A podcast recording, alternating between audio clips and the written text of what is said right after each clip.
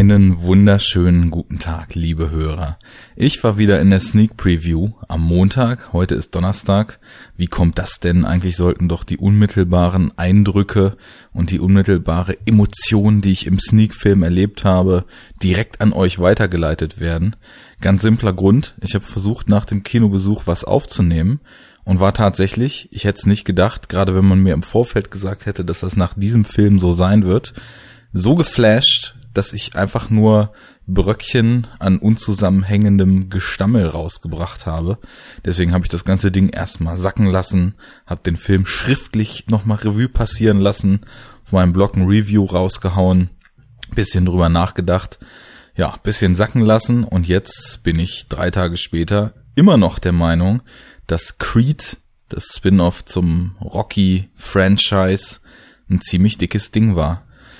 Ist witzig, denn der Film ist auf der einen Seite so konventionell, wie er nur sein kann. Es gibt ja so dieses Filmgenre, kann man es vielleicht fast nennen, sonst nennen wir es Filmgattung, Filmstil, was auch immer, des Sportlerdramas.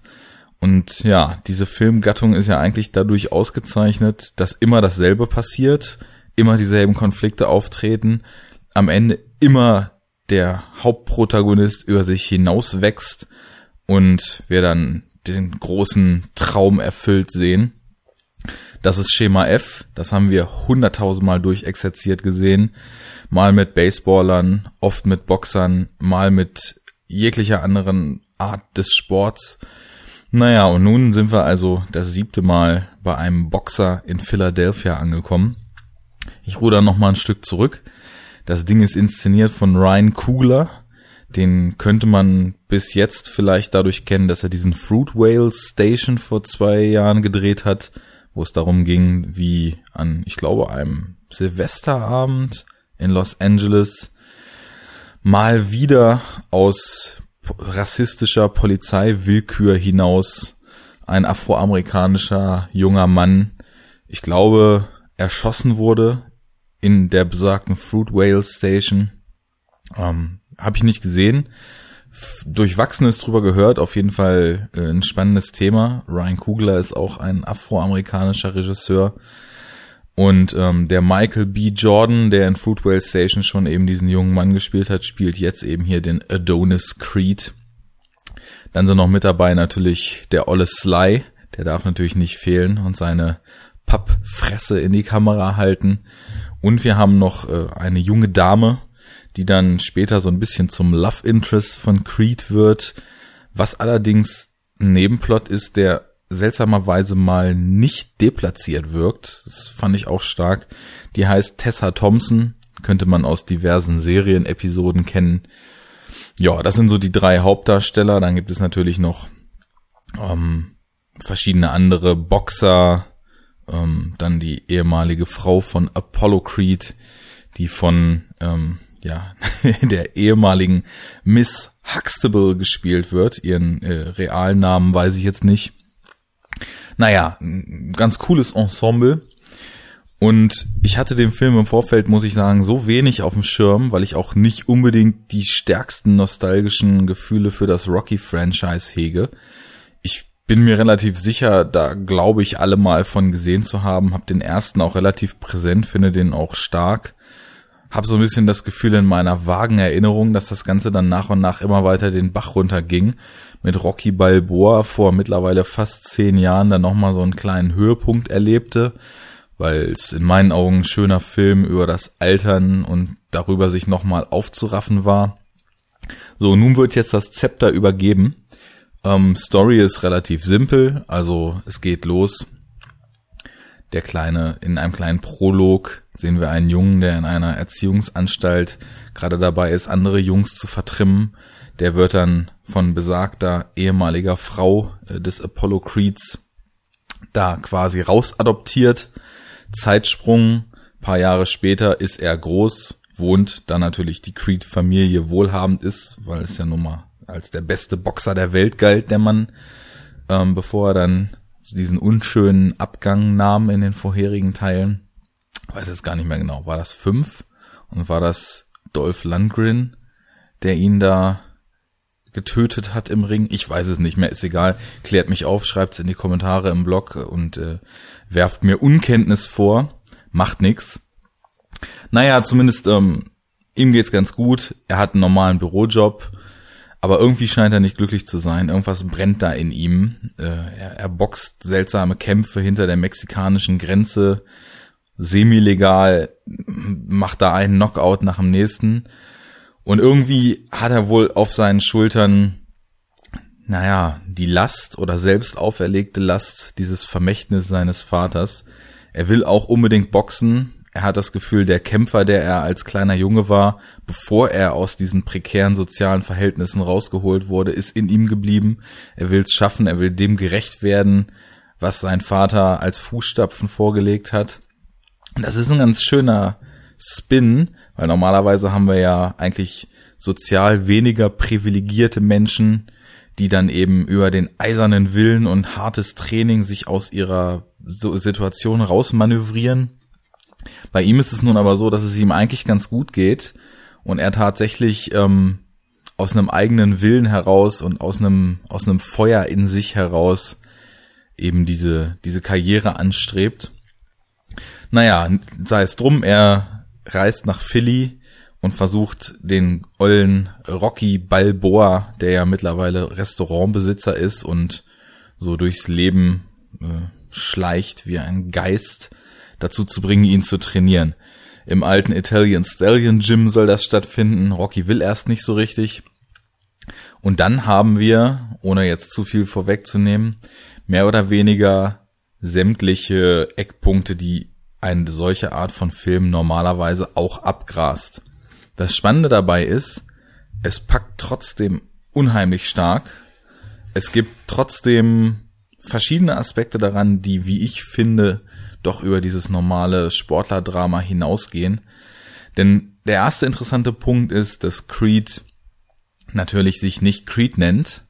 Das heißt natürlich, man könnte natürlich auch auf dem Ruhm seines Vaters aufbauen wollen, könnte versuchen, über den Namen Kämpfe zu kriegen, würde natürlich, sobald klar wird, dass Creed einen unehelichen Sohn hatte, sofort in den News sein, sofort bekannt sein, sofort würden Leute versuchen, Geld aus dem Namen zu schlagen und man würde seine Popularität relativ schnell steigern können.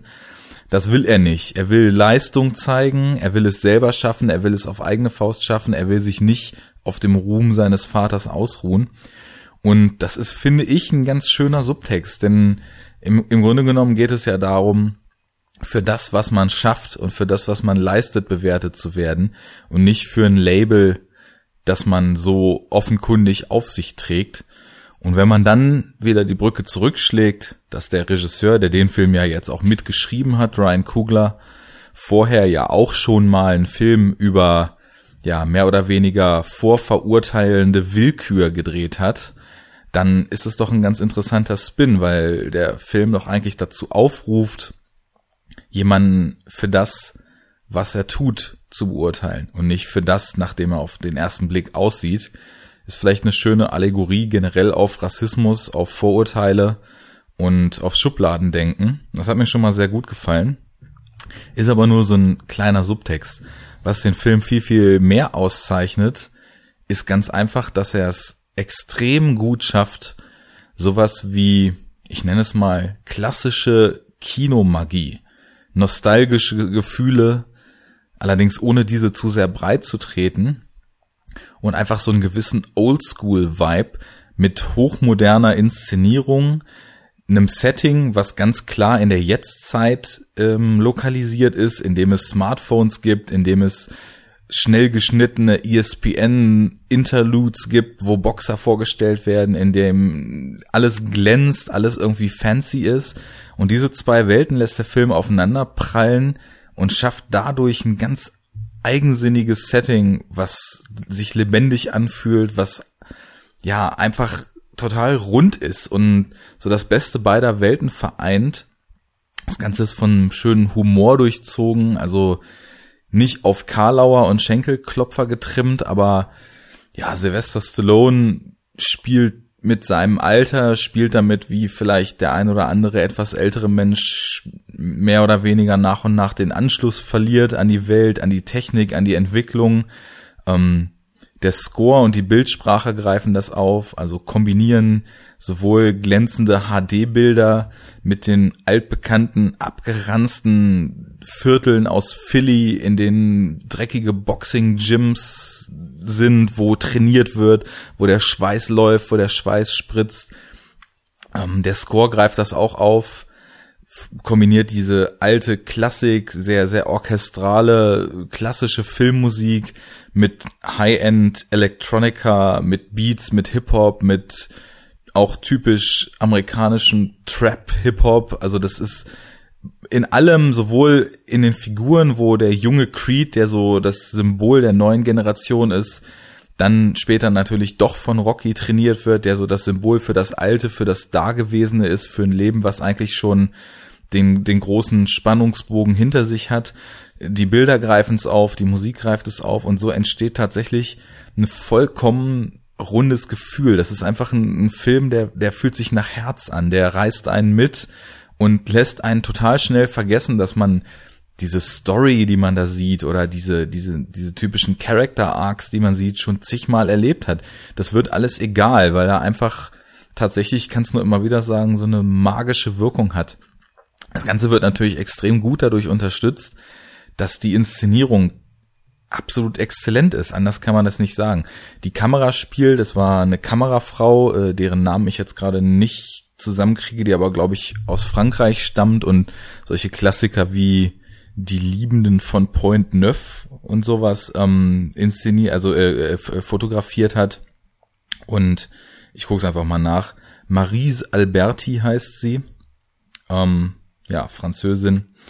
Ähm, es gibt lange Einstellungen, es gibt quälend lange Einstellungen, die uns perfekt das Innere der Figuren miterleben lassen. Also zum Beispiel, wenn ich mich nicht ganz irre, ist bei dem ersten offiziellen Kampf, den Adonis Creed dann kämpft, von der Kabine bis hin zum Ring in eins gefilmt und dann denkt man, wow, jetzt, jetzt geht der Kampf los, aber es geht weiter und der komplette erste Kampf, völlig unabhängig, das will ich natürlich nicht spoilen, wie der ausgeht, in sämtlichen Runden und im Ausgang ist in einem One-Shot gefilmt. Vielleicht wurde da geschummelt, ich weiß es nicht, aber es fühlt sich echt an und die, die Kamera ist unheimlich nah dran.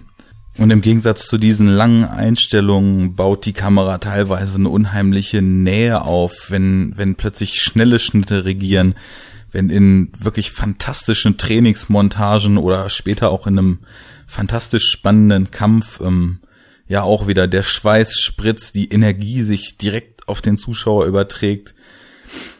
Ja, ich könnte ewig schwärmen. Ich hätte es nicht gedacht, weil der Film mich gar nicht so riesig interessiert hat, bevor ich ihn dann jetzt in der Sneak gesehen habe.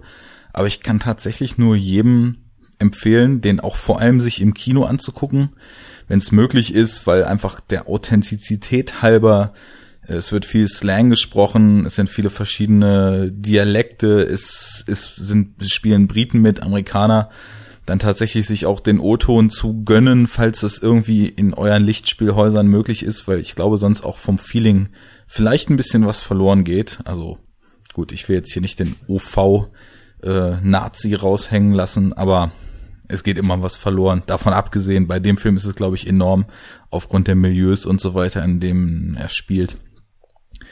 Mehr kann ich auf Anhieb eigentlich nicht sagen. Äh, geht ins Kino, läuft ab heute, guckt euch den an. Ist eine tolle Fortführung der Reihe. Ich weiß nicht, ob es jetzt auch fünf Creed-Teile geben wird, genauso wie es fünf oder sechs Rocky-Teile gab. Egal.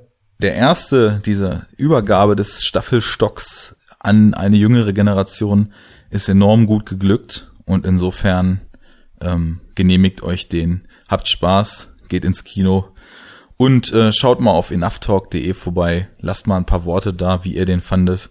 Folgt uns auf Twitter enoughtalk-de oder liked unsere Facebook-Seite Enoughtalk Podcast. So viel von mir. Ich bin raus. Ich hoffe, ihr mögt den Film. Bis dann.